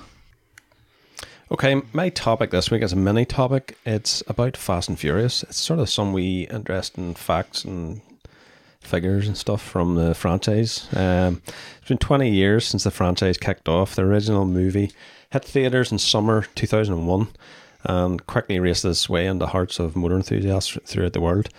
Despite it initially starting out as little more than a point break rip-off that traded surfboards and big waves for tuner cars and street racing, the so-called Fast Saga quickly evolved into something more, which I'm not a massive fan of. But no, definitely not. I don't think any of us are. Within a decade, the franchise left street racing behind in order to fully embrace its place as a bona fide action film. Cars still played a part, however, explosive and expensive ve- vehicular stunts replaced the original movie's racing bent. Basically, they left cars behind and uh, went into space. Yes, essentially. So- Superheroes. Yeah, uh, I think we're in Fast and Furious 9 at the minute, aren't we? yes, I still refuse to watch it. I think it's mentioned a- a few episodes ago. I could have watched it on the plane for free and still didn't watch it. Yeah, so what are we going to go to next? Fast and Furious, Time- Jurassic Park. Time travel. Time travel's definitely where they're going. They've also split the next film, so they were saying, "Oh yeah, we're ending on ten, but we're going to have it in two parts." All Oh, right, okay. Yeah, ten and ten point one. So let's kick things off uh, with worldwide box office sales totaling more than $1.5 billion. Uh, Furious 7 is currently the highest grossing film in the Fast saga and the ninth highest grossing film of all time. F9, however, could ultimately steal the crown for Furious 7. Prior to F9's release, the Fast saga has grossed more than $5.1 billion worldwide, making it the fifth biggest global movie franchise ever. The original The Fast and Furious had a reported budget of 38 million, while the latest film F9 reportedly cost them more than 200 million to make. So earns a bit of cash that film. Yes. That's the problem with these films is they become a cash grab. Oh, well. You know, it's If, if it's making money for the studios, they'll just go again, again, if again. the original films had been a one off or one or two, it kind of you'd be sitting looking back going, "Oh, do you remember those?" And they were great. Where now it's just become absolutely ridiculous. Yeah. Um, another fact uh, Fast and Furious films consume more than their fair share of stunt cars. The Fast saga has resulted in the destruction of approximately how many do you think? I don't know, but I think the previous record was held by the Blues Brothers, wasn't it? Mm-hmm. And they absolutely wiped the floor with them. Well, this is the whole franchise. How mu- many cars do you think? they've- I must be into the thousands. Two and a half thousand cars. Oh yeah, Um, a- 190 were wrecked while filming the Vault heist in Fast Five. Uh, Fast Fast and Furious Six went three, through 300 cars during filming, plus two working tanks. On average, each film wrecks between two and 300 cars. imagine wrecking a tank. There's a lot of wrecking in a tank. There is, isn't there? Yeah, Killdozer could do it. Killdozer. yeah, shout out to Killdozer. Another one. Instead of using one of the seven real 3.4 million dollar Lycan Hypersports in Furious Seven, W Motors made custom Lycan Hypersport lookalikes, which featured fiberglass as opposed to carbon fiber uh, body panels, and rode on stretched Porsche Boxster underpin- underpinnings rather than the real cars, rough sourced chassis. It was originally meant to be a LaFerrari they used. Oh right. I think we've talked about that when we talked about a few of the film episodes before. Um, Need for Speed. Need for Speed, they did a lot. They used a lot of replica cars in it, which is a good idea. Obviously, yeah, that's, the bill for wrecking a few of those would be absolutely mental. not to mention the fact that it would just be a travesty. The off road Dodge Charger, driven by Dominic Toretto and Furious 7, was built by Vehicle Effects, which cobbled together a total of seven such Chargers over in just three months. Only one survived filming. Um, the Toyota Supra, driven by Paul Walker's character Brian O'Connor in Furious 7, actually came from the late actor's personal car collection. Yeah, his collection of stuff was absolutely mental. I- I think- was it back? There was some YouTuber years ago done like a walk around of it after he died, and the stuff they had tucked away was just mental. Um, do you remember the scene in 7 with the parachuting out of the cars? No? No. Out the back of a big aircraft? Oh yes. Oh yeah. Yeah. Right. So in order to safely parachute full sa- size cars from a flying plane for plane for Furious Seven, so they were actual real cars, one CGI. The movie stunt team completed six test drops using real cars prior to filming the scene. Imagine the first test drop, and you sitting going, "Hmm, wonder how this is going to go." Yeah, Although I think the parachute tanks and stuff out of the back of planes, so you imagine it should be all right. Although tanks are more robust for landing, I suppose. Um, throwback to the original Fast and Furious One. Eight different fourth gen Supras were used to represent Brian's car in the original movie, with the film company paying twenty four thousand dollars for the most expensive example.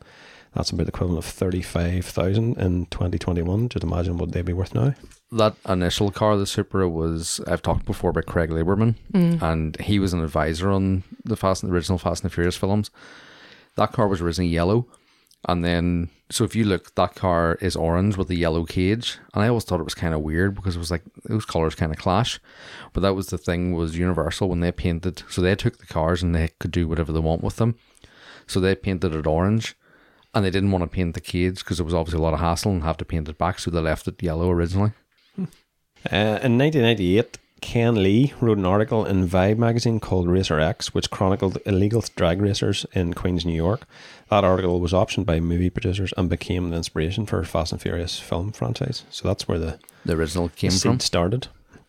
Um, during production, the Fast and Furious was known as Red Line, not Fast and Furious, which refers to the maximum speed to which a car can accelerate. That name wasn't terribly catchy, and producers came up with the Fast and Furious. However, the name was owned by a company director, uh, Roger Corman, who had produced a completely unrelated film by the name in 1955. Instead of buying the rights to the name, Universal Studio- Studios made a trade, uh, the Fast and Furious name rights, in exchange for some archival stock footage that Universal owned. Right. I wonder what he was doing with that. But a wheeler dealer. Um, Vin Diesel didn't return for Too Fast, Too Furious because, but he persuaded the re- to return for. uh, He was persuaded to return for a cameo at the end of the third film, Tokyo Drift. He said he'd appear under one condition that the film studio would give him the rights to the Riddick series. I thought you were going to say his one condition was it paid him a shitload of money. Well, I think he's executive producer now, so I Yeah. don't think he's any money issues. No. apparently Vin Diesel is a massive nerd. Oh yeah, a Like comic that's- book nerd. His whole thing about Riddick was nobody wanted to make Riddick, and he was like, "I want to make these films." There's Mm. like a trilogy of them, isn't there? Yeah, But apparently, he pla- he plays like Dungeons and Dragons and stuff. Like he's a proper nerd, like there you go. nerd. nerd. Um, Fast and Furious was originally pitched to the studios as West Side Story, but with cars instead of singing. Director Rob Cohen also admitted to modelling the car chase from the first film's third act after another classic cinema sequence, the car chase in 1968's The Bullet. Or, Which- sorry, The Bullet. I, I I watched this the other night actually pure randomly. I didn't realize you were doing this topic, and I was like, I was trying to sort out the stuff for Lee's Jedi, and I was like, fuck, I'm just in foul form here. And I was like, no, you just want to watch something you've seen a thousand times. I was like, well, what's this? And then now you're doing this. I was like, okay, Fate. Uh, there were several actors on the list who could have played Baron Connor in the first movie. The big names were Eminem, what? Chris Beale, four years before Batman Begins, and Mark Wahlberg, who ended up starring in the Fast and Furious style Italian Job remake. So Marky Mark in that would just be if if Mark Wahlberg was in that first one, they'd be as bad as the last ones. he would have probably been a Boston cop Oh yeah, driving the car. with a terrible. He's the only man I know from Boston who can't do a Boston accent. Yeah, his Boston accent sounds fake. It does. Yeah. It's weird. Uh, Cohen cast Paul Walker in the films in part because of Walker's resemblance to Bullet star Steve McQueen. Yeah, I think he was touted as being the new Steve McQueen when he was in person in his early career. It's a pity he was a terrible actor. Well, true, yeah. Director Rob Cohen visited illegal street races in preparation for the first film in order to bring authenticity to the screen. He also enlisted over 200 souped up race cars driven by actual street racers to fill out the racing sequences. yeah, so that was a big thing in the initial scene you know, when they do the street race and the cops come and they all scatter kind Street of thing. Slows Pizza Boy. Yeah, That's the director. yeah. Those are all actual, like, normal street cars that people turned up to. They basically auditioned for To people to, be come. like an Yeah, extra. Yeah. it's pretty cool. I mentioned Point Break at the start. The cafe, you know, with the tuna sandwiches, That's right. that was using Point Break too. Yeah. I actually would love to go and visit all the different locations because I think the house is still there. Yeah. And then I think I heard or read about the house that the uh, Dom's house. uh, I think it was a street of colourful houses, but the director painted it white so the cars would stand out more in the film. Yeah. Because obviously they were very colourful in the early days as well, the, ca- the cars. Two of the film actors, Michelle Rodri- Rodriguez and Jordana Brewster, were cast in the movie before they could even legally drive. So I think they learned to drive in three months. Uh, the two actors had to get their final or had to get their driver lines before the filming could begin. It's a baptism of fire, like, isn't it? Mm. Uh, the studio originally wanted Timothy Oliphant to play the role of Dominic Toretto. Oliphant turned the part down, and Vin Diesel was eventually cast in his place. I can't imagine him in that role. No. I know it's hard to think of it when you've seen Vin Diesel in that for a lifetime, but he's not who I would picture in that kind of role. Yeah. Actor Brian T uh, plays the Drift King in Tokyo Drift, but the real life Drift, Drift King did appear in the movie. Japanese str- Japanese street racing legend Kichi Chuchiya. Uh, JDM boys will be shouting at me Oh, right yeah. now. But he's the guy who basically makes the cameo with you know, the fishermen when they're drifting around the docks. That's right, yeah. So that's a drift legend, uh, just casually doing a cameo. Another name you might know as well, RJ De Vera. He'd Done a lot of the styling cues and stuff for the early cars. He was big in the Jap scene as well for like kits and wheels, and Mm. he's one. Of, I think he opens like a barrier in one of the films, to let them through. Yeah, Uh, Kichi actually done some of the uh, stunt drifting sequences in the film. Oh, that's as well pretty as cool, doing, yeah. as well as doing a cameo, so that was pretty cool. Yeah, to film the drifting scenes in Tokyo Drift, the Mitsubishi Lancer Evo three and two other cars were converted to rear-wheel drive so they could drift properly. Toyo donated four thousand tires to the film production, and they went through two thousand. Somebody got two thousand tires in. Yeah. To film the train sequence in Fast Five, producers bought 600 yards of train tracks in Arizona, plus an entire train dis- to destroy on camera. The one scene cost $25 million to shoot. That was 20% of the film's budget. for one scene It's cool though they did it for real. I mean, rather than CGI. yeah. It's like you know that scene in the the Dark Knight where the the lorry flips over. Oh yeah. Oh, yeah. That was done in camera, They actually did That- it, yeah. and I just think stuff like that's cool. I think that's how you get films to stand out from other stuff now, is Yeah. by doing the likes of that. Filmmakers planned to include a replica Shelby Cobra in Too Fast, Too Furious. However, the car didn't make it into the movie. The Cobra rep- replicas built for the second Fast film were instead used in uh, movie Charlie's Angels. Well, that's a film I haven't seen in quite some time. I couldn't Mm. even tell you what what cars were in it. Uh, the Honda S2000, driven by Devon Aoki Suki, Yeah. might not look familiar, but underneath the coat of pink paint sits the exact same car piloted by Ricky Yule, Johnny Tran, in The Fast, and Furious. Yeah. There was quite a few of the cars were reused between the first two films, and then after that, they just got so many. Uh, the final scenes of Fast and Furious 6 are awe inspiring. The sequence in which a car chases a cargo plane as it takes off is so action packed, it left riders at Vulture scratching their heads. They calculated how long the runway would have to be to accommodate all that action. Their estimate 28.8 miles long. In I- contrast, the longest paved runway in the world is only 3.4 miles. Uh, so, bit of fiction there. Yeah, I remember watching that at the time, and we come out going, "How long was that fucking runway?" it's the world's longest fucking landing. I think there's a similar runway in one of the diehards. Oh, there's yeah, there's probably a few films as a few stretched runways. Uh, the character Hans' last name isn't mentioned until it appears on the computer screen in Fast 5. Turns out he's named after another Fast character, the man whose ship allegedly made the Kessel run in under 12 power seconds. That's right, Fast and Furious Han Solo is named after Star Wars pilot Han Solo. Didn't know that. Yeah, I, I've heard that before. So finally, onto uh, Fast 7. It contains around 350 shots of Paul Walker that were created by using archival footage of him prior to his death or by digitally editing his face over those of Stanson. Two of those were Walker's brothers. Yeah, that's the thing that's used with Star Wars as well. And I kind of find it's a bit weird. I don't really know how I feel about it because it's like the guy's dead, you know, and obviously someone's acting in his place, and you're like digitally stitching his face over it. Yeah. It's kind of it's a it's a weird topic. Like Yeah. Uh, so that concludes my little mini topic, Fast and Furious. the other one, just I didn't say this at the time because I didn't want to tramp all over you in case you had it. Was the the orange Supra from the original film? One of those was redone as the gold slapjack Supra in Too Fast Too Furious. That was the same car as well. Very good. Yeah, so you reused a whole lot Bit of of the cars in recycling. it. So I suppose when you look at the budgets, you can't really be buying exactly a whole bunch of cars, even though it was True. cheap as they were back then compared to now. Those replica cars of those two are making serious money. Oh, wow. Yeah. The auctions they're going through was not one went through for like a hundred and fifty odd thousand the last time we were looking at them. Well, it's probably guys that maybe have watched the film in early 2000s. They've now got the cash to. Uh, Buy those Buy kind of stuff like things, that. yeah.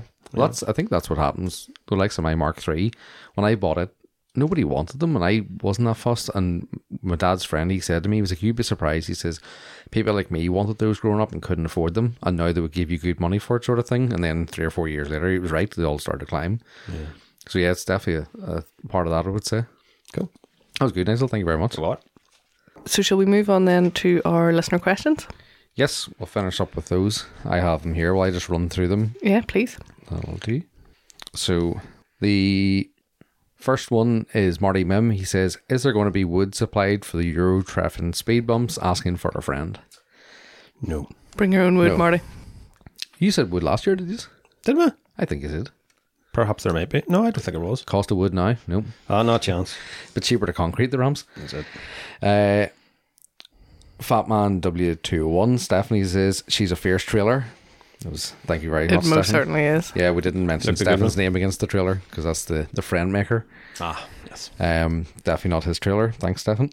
Um, R. Nugel Hag- Haggerty cleaned the MX5 or is it a Nunos? Uh, so nice to see it shiny, far from perfect, but I'm loving the green. So he just picked himself up a Mark II MX5 Mm, Very good. green on tan. Very, very nice car. I am an absolute sucker, as most people know, for, for green cars. Um, he's been wanting one for a long time and he's been hunting to try and get a good one, so he's finally got one. Uh, Jake underscore slow up. Should I be worried if there's not a check engine light on my Volkswagen? More It's than de- likely. Yes. Yeah. Yep. I think I've gotten Yep, suntan yep. from mine. You bought a wrong one if it hasn't got the light on. Yeah, or else someone's taking the bulb out. Uh, John eight underscore Bill six. Still patiently waiting on the return of the Lexus from Paint. Reload podcast specifically. Nigel said I should buy one, so it's your fault, Nigel. Here. You're welcome. John. I Yeah. thought he was planning it for Donegal, but there you go. No, it's. Uh, I thought he was painting the car himself and him and his mates, and turns out it's in an actual body shop, so he's going all out on it. And I've seen the color. I think uh, basically someone was telling me that he's not telling anybody the color. He's not revealing it, but he's telling everybody the color because he's going around going, "I'm not telling anyone, but here you go." And then everybody's like, Do you know? I know. Do you know? Uh, Lee G. Farrell, he says, How many goats have you sacrificed for the sun gods for next week? Nigel, that's your department. Do you kill the goats? The goat's getting nervous because the forecast has been hit and miss that I've been watching the last while. So I've noticed that. It's supposed to be giving it really good on the Friday and Yeah. then not so good on the Saturday, but the we'll- goat is in the backyard and he keeps looking sideways out of his eyes at me. Mm-hmm. I just go kill him now. Kill him on this recording. Uh, Glennon twelve seven five. He says best band. Best band. Yeah. Who's your favorite band? Iron Maiden. I knew you were going to say Iron Maiden. Yeah. I, I, don't- I don't have a favorite. I just listen to all sorts of music. Yeah, that's my thing. Uh, there's a big difference between the best band and my favorite band. I will tell you that. Because mostly, probably mine's going to be some sort of new metal band like Korn or System of a Down or Slipknot or something. If you're going purely on performance, the likes of Dream Theater, do you listen to them? No, never heard Real technical metal, absolutely amazing. And I have Iron Maiden down there, obviously for the likes of because they're still going after forty odd years and still. We, like we- I would have probably always said my favorite band is Black Sabbath, but having seen Maiden in concert like five times, they're still going. we seen Iron they're Maiden. just incredible. last week, Mm-hmm. last Monday, and they come out on stage, and we seen them a few years ago, and they come out, and the first thing I said to Lee was, "Fuck me, they have got old." And when I googled it, I was like, in, in the late sixties. They are like, old. They are old, but absolutely amazing performance, and it's it's like any talent or skill it's amazing to see someone who has crafted that over 40 50 years come Yeah. out and just nail it every Must time be just a reflex when I go to play. I sort of was thinking, I was like, they're playing all their classics. Everyone's going nuts. Do they get bored of it? You know, is it are you just Going going through through, the the motions? But they really don't seem that way on stage. Hmm. But that goes for like watching someone paint a car, woodworking. If someone's good at their craft, it's just amazing to see it. Yeah. That's what I like about it. Favorite bands. I just I like all music, but I've, I always seem to fall back to a bit of Fleetwood Mac, Fleetwood Mac or Rolling Stones. Ah, hard to beat. You know, just Two crackers. good stuff. Suppose I could take my phone back in my pocket and randomly put it away and read the questions.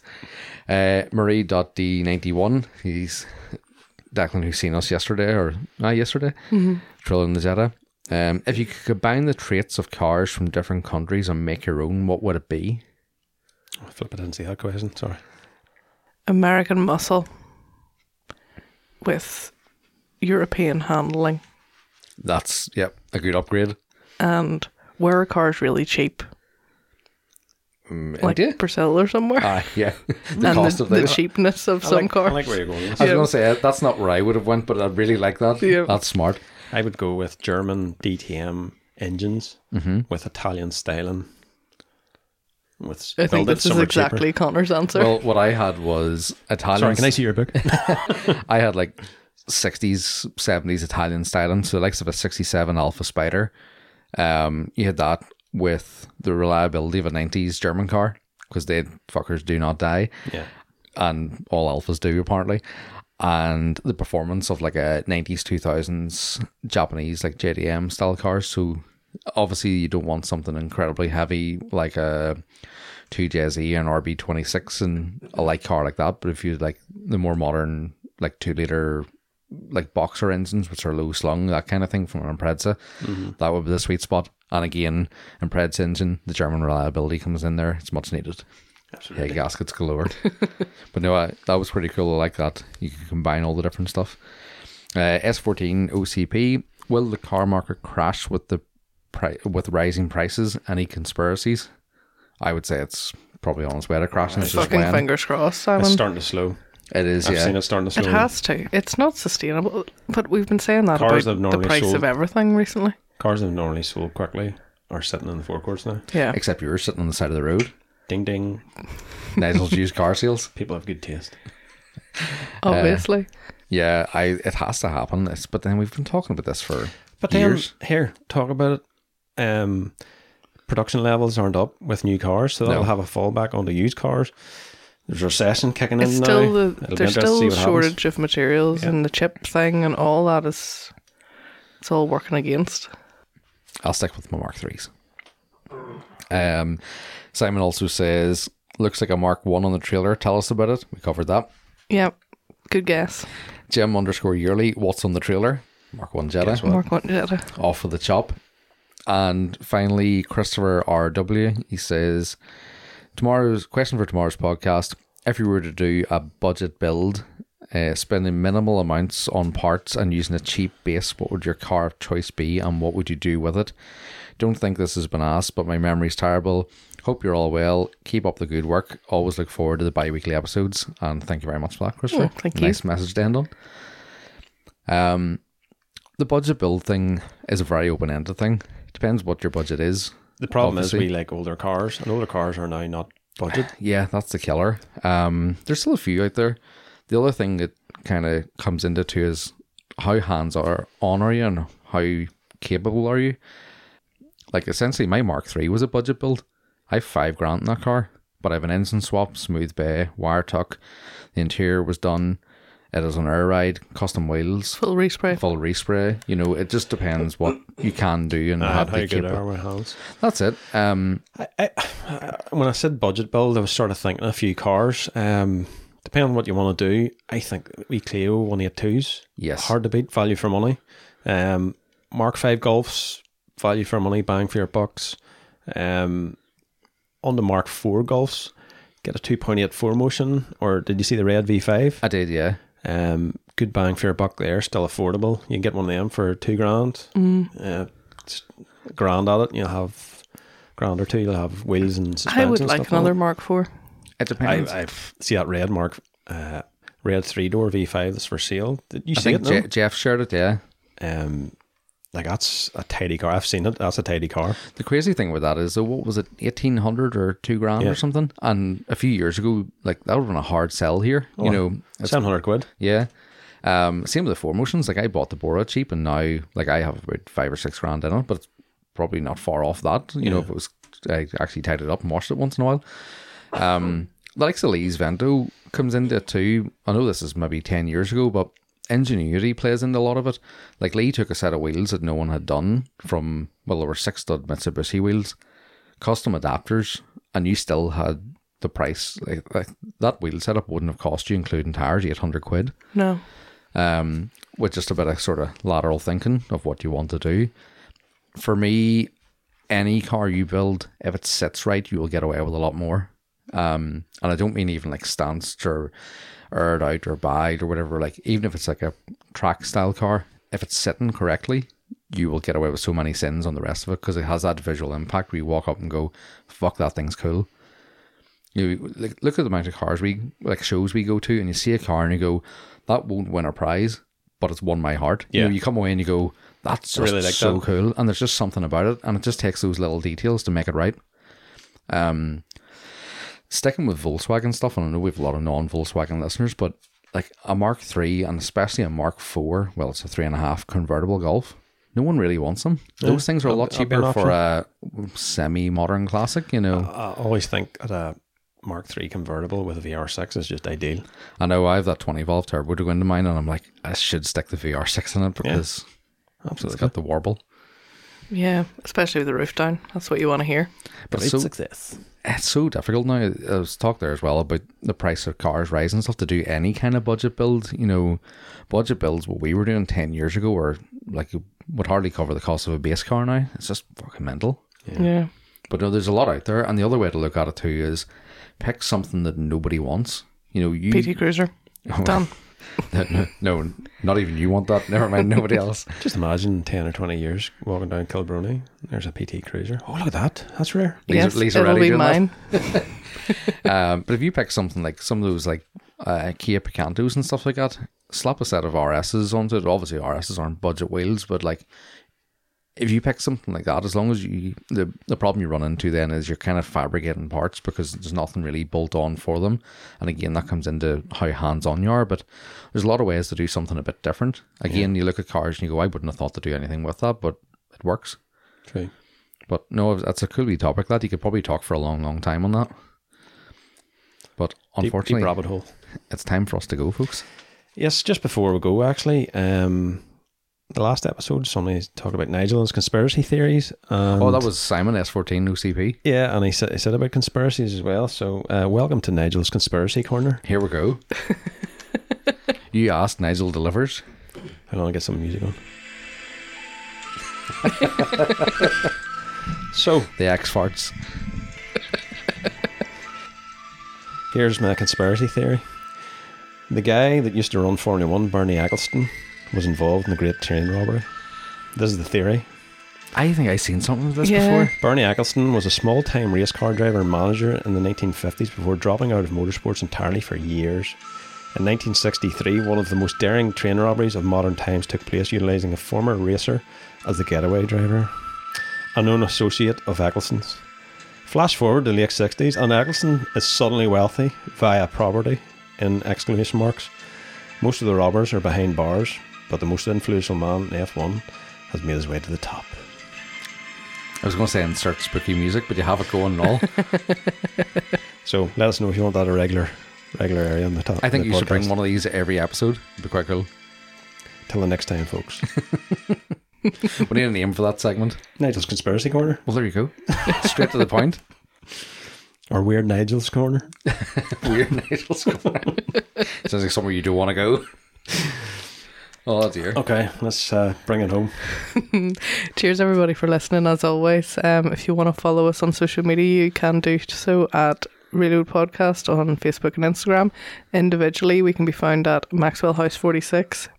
At V Boy. And I, Connor McCann. And Um, if you feel you'd like to help us out financially, you can do so at buymeacoffee.com forward slash reload pod. Uh, no obligation to do so, but if you also want to chuck us a couple of quid, that's there to allow you to do that. Cheers once again for questions, feedback, everything. Um, we love it. Please, if you don't already, subscribe to the podcast and leave us a review. Um, we enjoy reading those. And uh, we'll speak to you again soon. Yeah. Yeah, see I, you at think, I Euro think we might be recording at Euro Traffin, yeah. Yeah, I think that's the Yes, plan. that so would if be you good. see Get us, some volunteers. give us a shout. We'll keep talking to a few people. Um, cheers, folks. Bye. See you. Bye. Bye.